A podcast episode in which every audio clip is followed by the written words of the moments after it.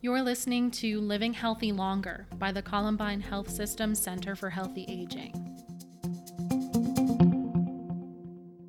So, uh, I, uh, when I was growing up, I had um, an uncle and a grandfather who suffered with uh, Alzheimer's disease, and uh, and so from a very young age, I was uh, very interested in neuroscience and in brain aging and sort of like what uh, contributes to these diseases.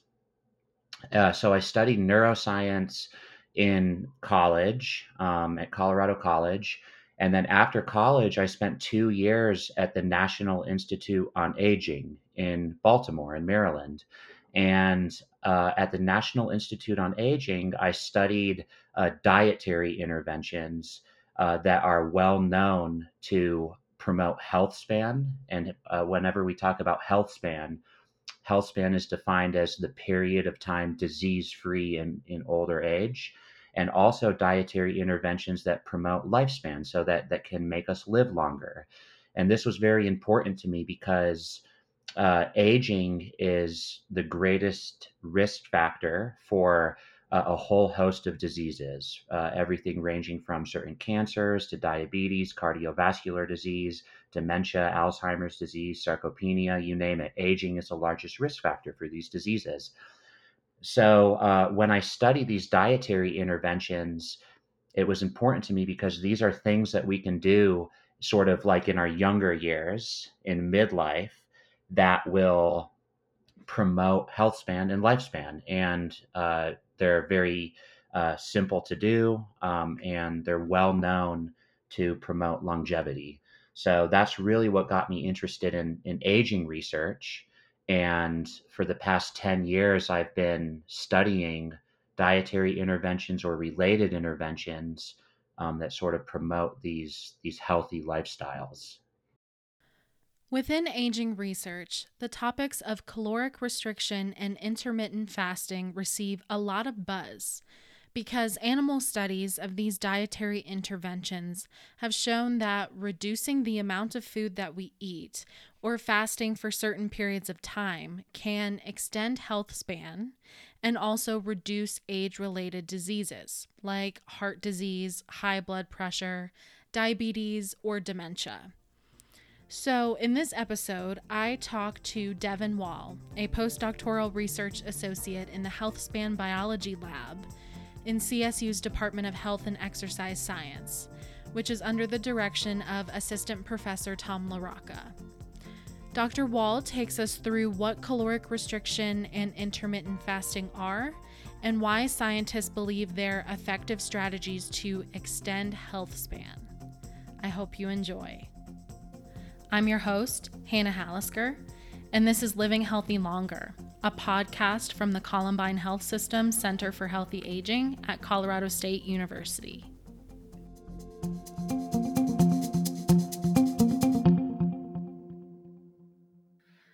Okay, well, Devin, first things first, thank you so much for agreeing to be on our podcast and bringing this topic to us so that we can discuss it. I'm really looking forward to it. Oh yeah, very happy to be here. Thank you for having me, and uh, yeah, I'm excited to discuss uh, these topics today. So, I think a good, you know, baseline foundational question that we should dive into is, uh, you know, why do we study aging, and and what are the hallmarks of aging? Because I know when we talk about these dietary interventions, they really get wrapped up in these different hallmarks. So, can we kind of review, you know? What why is it important to study aging when you're looking at dietary interventions? Yeah exactly and this is a very important question and something that we've really studied in detail in the field. So in order to understand aging we need to understand the hallmarks of aging and the way that i like to think about the hallmarks of aging is they're sort of these molecular things these molecular processes that go on on a, on a biological level um, that can contribute to aging. And some of these things include, for example, um, genomic instability. So uh, these are things that um, sort of go wrong with our DNA, with the genome, with our genome as we age, um, that can cause problems, that can cause physiological problems. Um, another one would be, for example, mitochondrial dysfunction. So, this is uh, the mitochondria is known as the powerhouse of the cell. Uh, so, this is what sort of like makes the cell breathe and like keeps the cell alive. So, as we age, our mitochondria uh, in the cell, things go wrong with our mitochondria. So, these are just some examples of the hallmarks of aging. And if we can understand the hallmarks of aging and what goes wrong, then we can understand the aging process itself and we can figure out ways to sort of target those hallmarks of aging in order to promote health span uh, and longevity. So that's why it's really important to understand those hallmarks. Yeah. And furthermore, you know, with your work that you do, you know, studying dietary interventions, you know, if you can understand how those those dietary changes can influence these hallmarks of aging, then you potentially have something that you can target in the future, you know? Exactly. Yes. And that's uh, one uh, area where the field is really moving is how do these interventions, these dietary interventions, how do they change or how do they influence these hallmarks of aging, what goes on on a very sort of small molecular level in our body. And if we can figure out what's going on there, then we can understand, we can further understand uh, how, how these very effective interventions um, uh, promote health span and, and attenuate age related disease, which is uh, very important uh, to us. Yeah, I'm imagining a future, you know, if if you know what mechanism is targetable, then maybe you can develop a drug that can target it. Or maybe there's a specific diet, you know, that we know you'll be able to adopt that could target these different mechanisms. Is that kind of what you're hoping to get to with the work that you do? Yes, exactly, and that's a very important part of the field is is that uh, some of these nutritional interventions that we'll discuss today uh, they may be difficult to adhere to or difficult to follow for uh, a lot of the population. So, if we can identify sort of how these interven- interventions affect the cell on a cellular level, then we can develop what we call um, dietary mimetics, is what they're called. Uh, so, in, in other words, can we develop like a therapy or a, a, a related, for example, compound and some of these compounds have been very well studied, and they're they're actually just found in nature, and uh, they're found in plants or they're found in berries. And we can get into that uh, today a little bit, but uh, if we can um, identify compounds that affect similar pathways to these nutritional interventions, um, then that can be very effective to promote health span. So that's that's very important as well.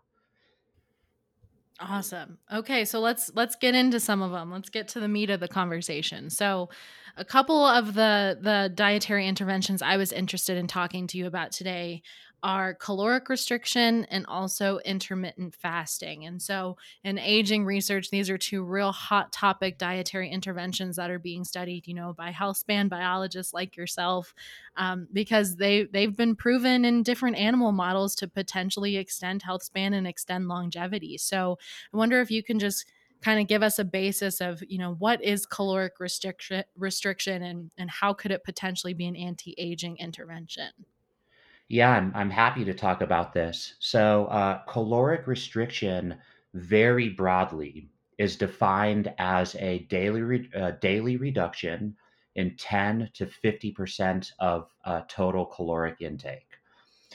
And uh, caloric restriction, really, the power of caloric restriction in animal models has been known for well over uh, uh, 100 years but the it was the power of caloric restriction was first demonstrated in a laboratory setting in 1935 by uh, Clive McCay, by the scientist uh, called Clive McCay and, and colleagues. And uh, McCay decided to do a very simple study where he had two groups of rats. And he said, Hey, I wonder what would happen if I let one group of rats eat as much as they want, and the other group of rats were going to reduce their calories by about 30%, 30, 40%. Uh, their daily calories for lifelong. So this this was was for life. And uh, McCay noticed that the rats that were on the calorie restricted diet they lived significantly, significantly longer than the uh, their counterparts who were allowed to eat as much as they wanted. And when at, at the end of their life, uh, they could not find any uh, any very apparent reasons for why these rats died. They just died simply of old age. That's it. They didn't have any diseases, nothing else. And really, this spurred a movement in aging research. And for the past 100 years, scientists have been studying why is calorie restriction or reduced caloric intake so effective to promote longevity and health span in in laboratory models. And the power of calorie restriction has since been demonstrated in uh, fruit flies, in worms, in yeast, even uh, all the way up to non-human primates, to to rhesus to rhesus monkeys. Uh, the benefits of calorie restriction and the mechanisms of calorie restriction in humans, they're still under investigation, and this is still something we're trying to figure out but it seems to be uh, a relatively um, powerful uh, you know, means to improve health span in humans as well. So that's sort of like the calorie restriction movement and how it started. Right. And so what has science said about caloric restriction in terms of, you know, comor- comorbidities that happen with with age, these, you know, cardiovascular things that we develop and other age-related diseases? Yes, exactly. And, and and this is something that has been studied studied as well. And we at least know that in a large percentage of preclinical models, uh, caloric restriction, even mild caloric restriction, say for example 10% caloric restriction, is very effective to promote health span and to attenuate most diseases of aging. Uh, in terms of uh, the brain and brain health, there has been some studies in older adults uh, regarding uh, mild caloric restriction for a period of, say, three months. And um, it's been shown that in certain groups of older adults, this mild caloric restriction significantly improves cognition and memory over the period of three months. So in addition to improving cognition and memory in preclinical models in mice and rats, uh, there is some limited evidence that cal- caloric restriction is also powerful to do this in, in older humans as well. So, so yes, very um, effective to attenuate um, age-related disease, and again, mainly demonstrated in, in preclinical models, and we're still trying to, t- to determine the mechanisms by which this is so effective. When you say preclinical models, you mean, you know, this hasn't gone through a clinical trial process. This is just something we're observing in the lab at this moment. Yes, exactly. This is, yeah, whenever I say preclinical, I'm talking about, for example, fruit flies or um, little uh, worms, microscopic worms that we study called C. elegans or yeast or um, a preclinical model is also a rhesus monkey as well that they've that they've shown this with. Regarding humans, there is again, I, I should caution, there's actually very limited evidence in, in human populations in terms of clinical trials that this is effective. But interestingly, there are uh, there is a subset of humans in this country, in the United States, and all over the world, and they practice calorie restriction and it's sort of like this online community where they have sort of studied the benefits of this and just sort of on their own will uh, they they do calorie restriction. But this is not very common in terms of, of human populations or or detailed clinical trials just yet. It makes me think of the blue zone populations across the world I'm sure you're aware of the blue zones. These are these are areas where you know for some reason you know the lifestyle that people in these different countries, these different regions that they've adopted, the food that they eat, um, you know, economics of their lives, they for some reason are living longer than other people across the world. And so I, I I would be willing to bet that if you look at what they eat, they probably are not overeating and they're probably eating pretty well-rounded diets. Yes, exactly. And this is an interesting point that you bring up. Uh, that he would set the blue zones, and there are uh, five blue zones uh, all over the world.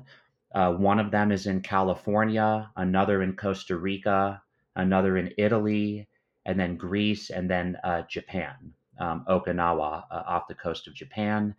And for some reason, and we're still trying to figure this out, the people who live in these blue zones they are the longest lived and they're the healthiest people in the, in the world so they oftentimes you see many people over the age of 100 years in these blue zones. And one of the reasons that we think that they live so long and they're so healthy is their diet. And there's probably a lot of other re- reasons that they that they live long. For example, social interaction, exercise, um, being happy, positive outlook on life. But we think that diet has a large impact on their longevity. And what you had said is that what seems to be the case in these blue zones is these people, they're not overeating, they're not overindulging. They have a very well balanced diet. Um, they uh, have a moderate intake of, um, for example, red meat and uh, you know they have very low you know re- um, sort of moderate intake of fats in their diets but very healthy fats and sort of moderate intake of protein. So everything in moderation in these blue zones. And uh, yeah diet uh, we're starting to learn in the case of these blue zones that diet has a profound effect on health span and on lifespan a very profound effect it's really it's really intriguing to think about. And so I wonder, so this next one that I'm interested to talk about, intermittent fasting. So so Devin, this one to me when I read about it, it seems like people trying to find a hack around caloric restriction because intermittent fasting, at least the way that I've seen it marketed, is like you can eat whatever you want as long as you eat within this window of time during the day for the most part. But then there's some people that take it to another extreme of like, okay, I'm going to try to eat healthily, but only within this window of time, you know? And so so, you know, that's my introduction to it, but you're the expert here. So you tell us, you know, what what is the difference between caloric restriction and intermittent fasting and what are some of the effects of intermittent fasting? Yeah, absolutely. I'd be happy to talk about that. So, intermittent fasting is is essentially it's defined as a period of time where you have uh, no caloric intake um, during the day, and people have started to look at different types of intermittent fasting. For example, so one type of intermittent fasting could be uh, uh, for example, time restricted feeding. So, time restricted feeding is defined as okay, you can eat during a certain time of the day and you can eat as much as you want, but you can only eat during that time. Um, or um, al- alternate day fasting. So, there's been a lot of research in preclinical models, mice and rats, where uh, mice are allowed to eat on one day and not eat on the next day. And it's sort of alternating. You can also have like periodic fasting. That's where you eat, for example, five days out of the week, and then you take one day off where you don't eat. And I should also caution that this has mainly, the effects of intermittent fasting have mainly been demonstrated in mice and rats and, and um, in preclinical models. Um, but in terms of uh, intermittent fasting and its effect on health span and lifespan, it's very powerful to promote health span and lifespan in these models, and also to attenuate age related disease. So, any of those age related diseases that we talked about earlier, very powerful to, to sort of reduce those diseases. Um, and you had brought up that a lot of people are interested in this because they may not want to be calorie, uh, you know, reduce calories all of the time. You know, that's hard to do to, you know, to be at an, in a calorie deficit for, you know, for a long time. So people started to look at these things. Oh, if I'm able to eat as much as I want, I could go for four or five hours without food or six hours. And what scientists have seen and people in aging research is that these dietary interventions are also very powerful and, and a lot of people would say equally as effective as reducing caloric intake to promote health span. So those are those are interesting as well. Those those diets. Yeah, that was going to be my next question. You know, when you put them side by side, caloric restriction and intermittent fasting, is one at all better than the other, or are they pretty much equal? Some people in the field would say that one is better than the other. Some people would say that intermittent fasting is better. I think that sometimes, um, and I think we'll, you know, we'll talk about this a little bit later, but how do these things work? What are the sort of the effects, the physiological effects of both caloric restriction and intermittent fasting? And if you if you look at sort of the general overall physiological effects, in my personal opinion, I think that they both have similar health span and lifespan um, uh, uh, benefits, at least in in lower organisms for sure. Um, but um, we're still trying to elucidate these to, to figure out exactly what's going on and sort of what are the main differences between intermittent fasting and caloric restriction. But a lot of the literature, a lot of the science points towards the fact that oh, they may, you know, they're having pretty good effects in both cases. So, but still trying to figure that out. But yeah, I think that'll be interesting to find out in the future for sure. That some of the key differences. Yeah, yeah, you're already touching on it. And so I'm curious, you know, going back to the hallmarks of aging, what is happening at a physiological level when you restrict calories or when you are fasting? You know, what what is the effect and why do researchers think that these dietary interventions might be working? Yeah, that's a really interesting question. And this is something that even after 100 years of research, almost 100 years, we actually still haven't figured this out completely. And we're still trying to figure out these mechanisms. It's actually quite difficult, and there's a lot going on here. But uh, what seems to be relatively well accepted within the field is that um, both uh, caloric restriction or uh, intermittent fasting or alternate day fasting or um, uh, any other uh, diet like this, um, it invokes a um, process called hormesis in, in our body. And I'll just break down hormesis a little bit. Essentially, what this is is this is a a, a mild uh, physiological stress. So, in other words, uh, calorie restriction and intermittent fasting, they it's a, it's a mild stress on our body. And what this allows us to do is that down the road, if we are exposed to something or an environmental toxin or something that may contribute to pathology or to disease, then because our body was exposed to that physiological stress, that mild stressor, we are able to better adapt to to whatever stress is placed upon us.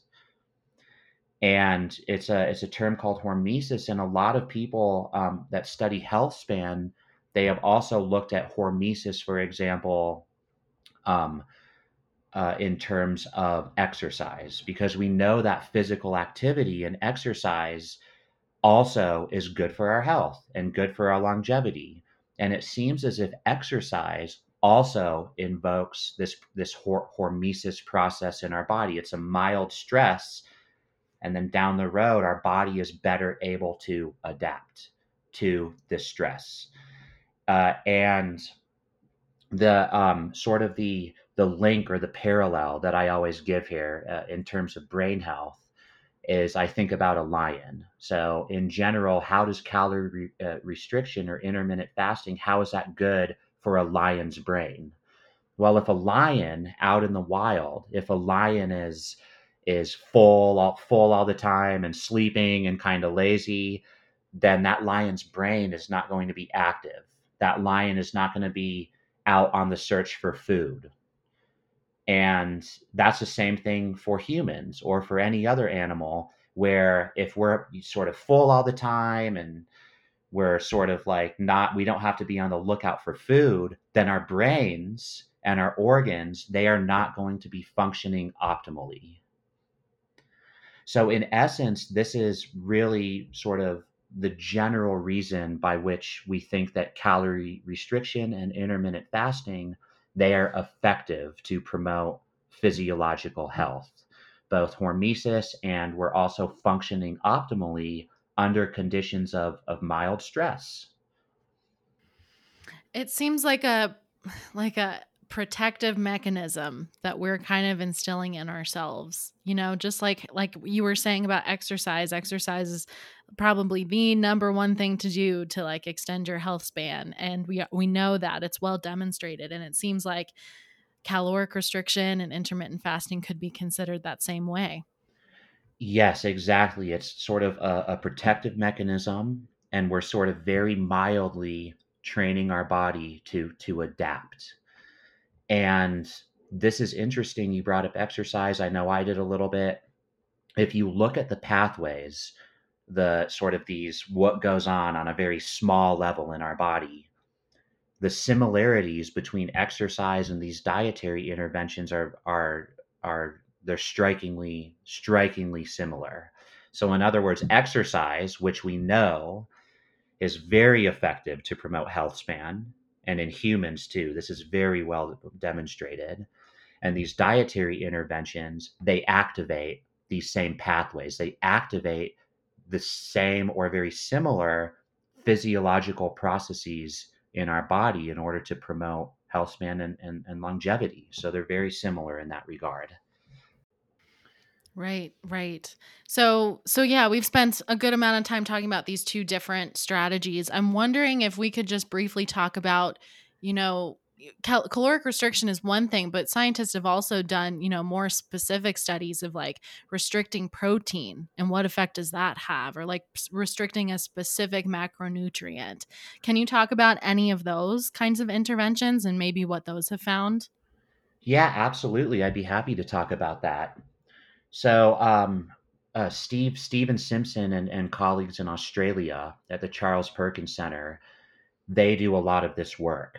And what they have found is that the calories themselves may not be as important as the ratio of macronutrients in the diet. So, protein, carbohydrate, and fat, the percentages of those macronutrients in the diet. And what they found is that in mice, at least, um, diets that are relatively low uh, in protein, moderate in fat, and a little bit higher in carbohydrate are optimal to improve health and longevity.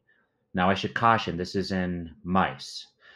Uh, in humans, this is something that we're still working on. And of course, these ratios, they may change depending on developmental stage. So where one is within within their lifespan. Interestingly, one of the blue zones in, in um, Okinawa, off the coast of Japan, um, their diet is about 10% protein, um, 65, 70% carbohydrate, and the rest is fat. And interestingly, their diet, in terms of the ratios of macronutrients, is very similar to the diet that was found to promote longevity and health span in in in, in mice. And I should caution that this is one of the blue zones, and probably the other blue zones are eating relatively different diets. But it's just interesting to see that parallel between the Okinawans and that mouse study. So, definitely more work needs to be done in humans in terms of good macronutrient ratios to promote health span. And importantly, what type of carbohydrates are we talking about? We're not talking about refined sugars, we're talking about good whole grains, um, good healthy pastas, good sources of fat, avocado, olive oil. These are good sources of fat and good sources of protein as well. So it also is important to consider the, the types of macronutrients in these diets. It's really contrary to, I think, what you hear when, for instance, you're someone who's trying to bulk up. You're going to the gym, you're trying to build muscle. Those are high protein diets that they want you to be on. That that, that seems to be the standard. And it's very, very interesting to me that this is very contrary to that. Yes, it's very contrary to that. And there seems to be some debate in the field on this, on whether or not uh, high pro, super high protein diets uh, are are bad for you or good for you. Uh, sometimes you see a study where they say, "Oh, they're actually not so bad." Some studies say that uh, a lot of red meat consumption is associated with um, cardiovascular disease if they follow thousands of people over many years. So this is something that we're still uh, figuring out, and uh, especially is important to consider in older age when uh, sarcopenia is uh, could be prevalent. Um, some people say that oh, it's important to in- increase your protein consumption in older age. Some people say no, no, you you shouldn't do it, you know, because of these reasons. So again, we're still trying to elucidate these mechanisms here and what exactly is going on specifically with these macronutrient interactions and as we age. Right. I think now is the important disclaimer we should put on this whole episode that these are these are, you know, theories that we're investigating within aging research. Not many studies have been done in humans and so definitely should be a little cautious if you're a human and you're tr- looking to, you know, add this to your diet. Yes, exactly. So if you're a human and are looking to add this to your diet, I would recommend to be cautious about this uh, there uh, in terms of rodent studies and calorie restriction. Uh, it's well understood that calorie restriction, while it is a very powerful intervention in, in many cases, it actually can be a uh, detrimental intervention uh, in other cases, depending on the genetic background of the mice that you're looking at. In research, we have hundreds of strains of mice with different genetic backgrounds. And it's interesting they've done they've looked at this and in some cases calorie restriction can actually reduce lifespan. So I feel bad about saying this because this, this whole podcast has been about sort of calorie restriction and health. But again, I think that it's really important to consider these these um, caveats here in terms of calorie restriction. And again, depending on the genetic makeup of a mouse or a person or lifestyle or a, a host of, of other factors that may involve, calorie restriction may not actually be effective. And these are things that we're still trying to disentangle and to figure out. Um, and uh, to, to, to sort of like bring to light the reasons why why it's not working or perhaps it's it's too much calorie restriction maybe 10% would be fine or 15% um, the studies that they've looked at have generally been you know relatively high percentages of calorie restriction. So maybe it's the percentage maybe it's the duration of calorie restriction that needs to change or that we need to investigate. But again i just want to put sort of like a caution tape up that for for humans and for intermittent fasting and for calorie restriction, yes, there is very good research, but it may not necessarily be effective. I think that for humans, therefore, um, in terms of dietary interventions that are effective in humans, there's very good evidence, for example, that the Mediterranean diet or the Okinawan diet are actually very effective for humans. And they've studied these diets um, in hundreds of thousands of humans.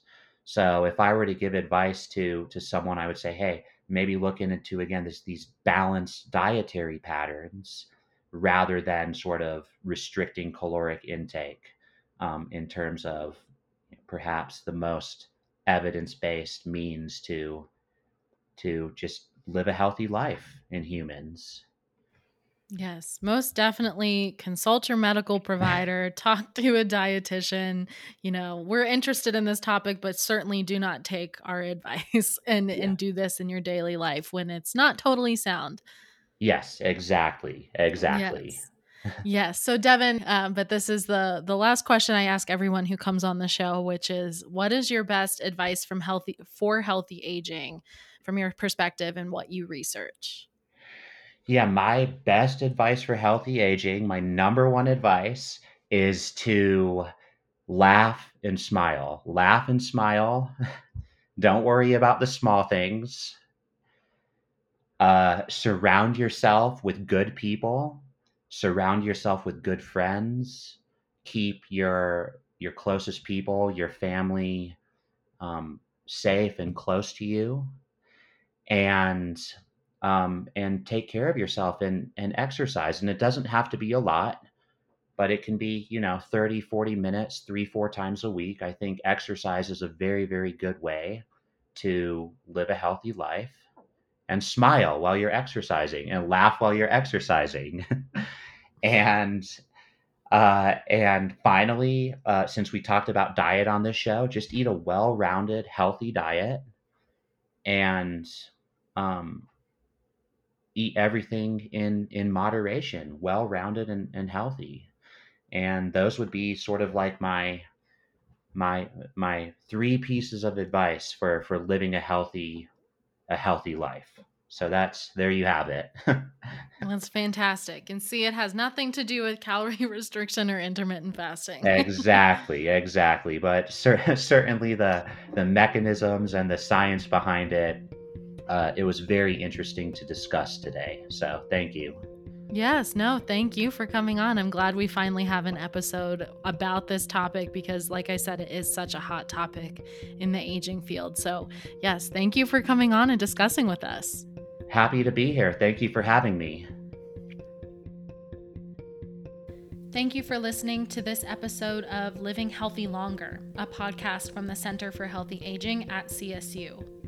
Remember to follow us on social media at CSU Healthy Aging and visit our website at healthyaging.colostate.edu. We will see you next time.